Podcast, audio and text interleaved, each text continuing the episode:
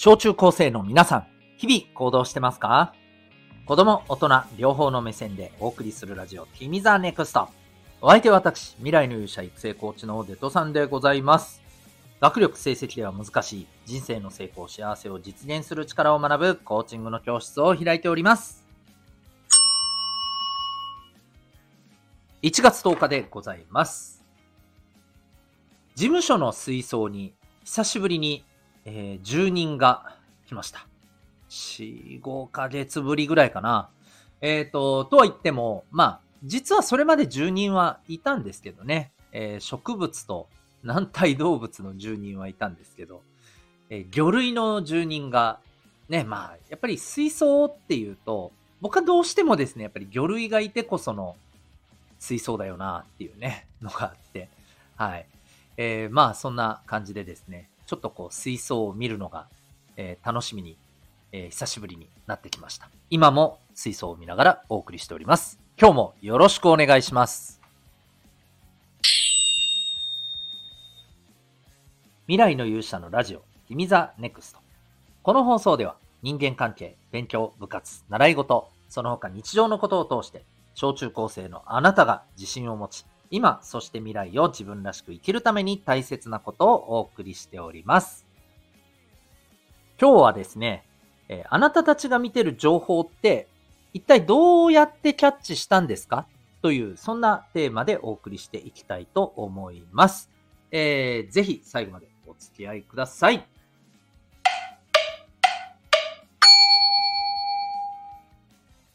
はい。それではですね、えー、今日のテーマでございますが、今日は情報についてのお話でございます。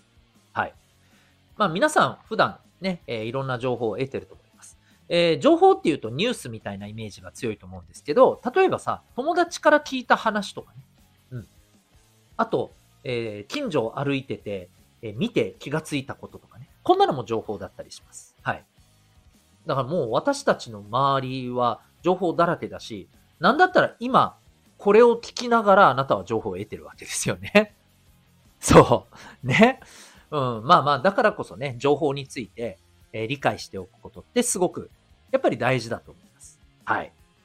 で、まあ、情報ってさ、たださ、これ、ちょっとこの、今日は受け取り方みたいな、どのようにキャッチしてますかっていうテーマなんですけど、これ基本的にね、えー、3つあるんですよ。キャッチの仕方っていうところでいくとね。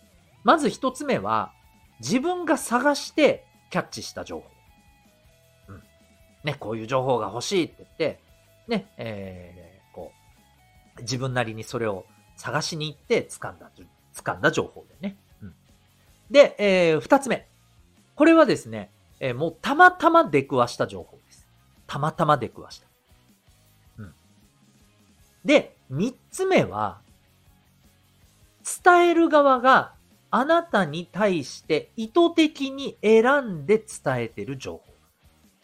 つまり、意図的に、えー、この情報をどうぞって出されてキャッチした、えもの。ね。大きく分けるとこの3つがあるんですよ。さあ、ここでちょっと考えてほしい。皆さんは普段得てる情報って えー、どんな情報が多いですか？この3つのうち。どうやってキャッチしてる情報が多いですか？もしもですね、3つ目の情報がやたら多いよって言うんだったらこれ注意が必要です。で、もっと言うね、3つ目の情報がやたら多い人っていうのは、SNS とかネットとかで情報を得てる人です。主に。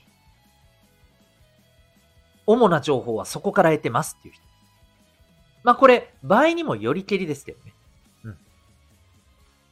例えば、えっ、ー、と、自分でこれについて調べようと思って、えー、チャット GPT だったり、えー、Google だったりで、えー、そのキーワードをね、入れたり、まあ、チャット GPT に、えー、ちょっとこうね、絞り込んで聞いて、えー、得た情報だったら、それはどっちかっていうと一番目だよね。うん。あなたが手に入れようと思って得た、キャッチした情報だよね。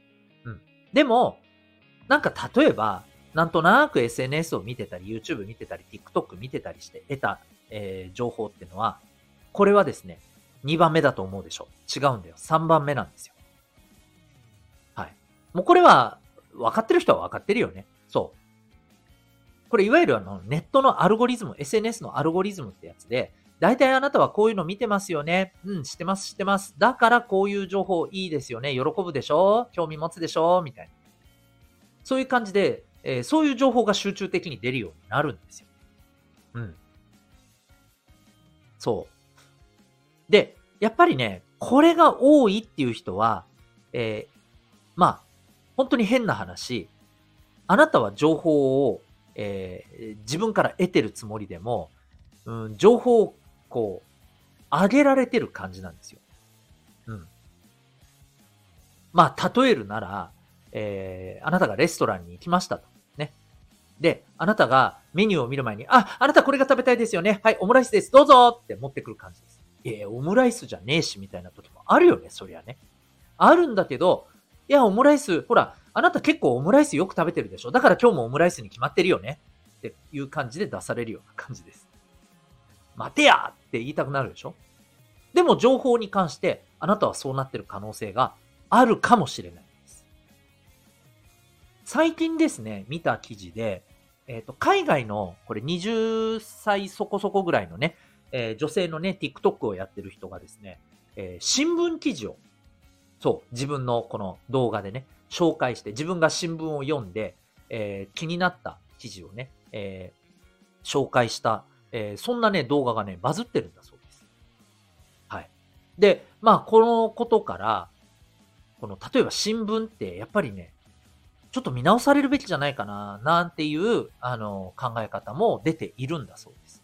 で、新聞なんかは、もちろん、これもね、まあ、めっちゃ厳密に言ったら、えっ、ー、と、新聞記事を書く人がですね、いろんな出来事の中からこれがあって選んで書いてるから、えー、まあ、あの、ある種、それ3番目じゃんって、えー、思う人もいるかもしれないけど、でもこれ残念ながらこれは2番目なんですよ。まあ残念ながらっていうのもなんですけど。これなんでかって言ったら、ね、新聞作ってる人って、あなたに対してだけ書いてるわけじゃないからね。当たり前だけど。不特定多数の人に対して書いてるわけですから、はい。別にあなたの好みなんかどうだっていいんですよね。うん。だから、え例えばそういうニュースとかもそうですよね。うん。そう。えー、こういった、あのー、ところから得られる情報っていうのも、やっぱりね、大切なんですよ。要するに、たまたま出会う情報っていうものも、えー、皆さんやっぱり大事にしてほしいんですよ。うん。一番目のね、自分が得たいって言って得る情報も大事。ね。うん。で、もちろんね、3番目の情報が全部ダメだとは言わないよ。うん。そうすることによって、あなたの好みが、あなたの関心が高いものがより深まる可能性だってあるわけだしね。それはもちろんダメなことではない。でも、えー、実はあなたの、えー、視野とか考え方とか、ね、感性を広げるのは、実は2番目の情報の可能性が高いんだよ。たまたま出会った情報ね、つまり。うん。だからこそ、えー、僕は、えー、この情報の3つのキャッチの仕方っていうのを知った上で、ちょっと考えてほしい。あれ？気がついたら、3番目の情報ばっかりになってねえかな。つまり、えー、あなたにとってこれいいですよねって差し出された情報しかキャッチしてないんじゃねえかな。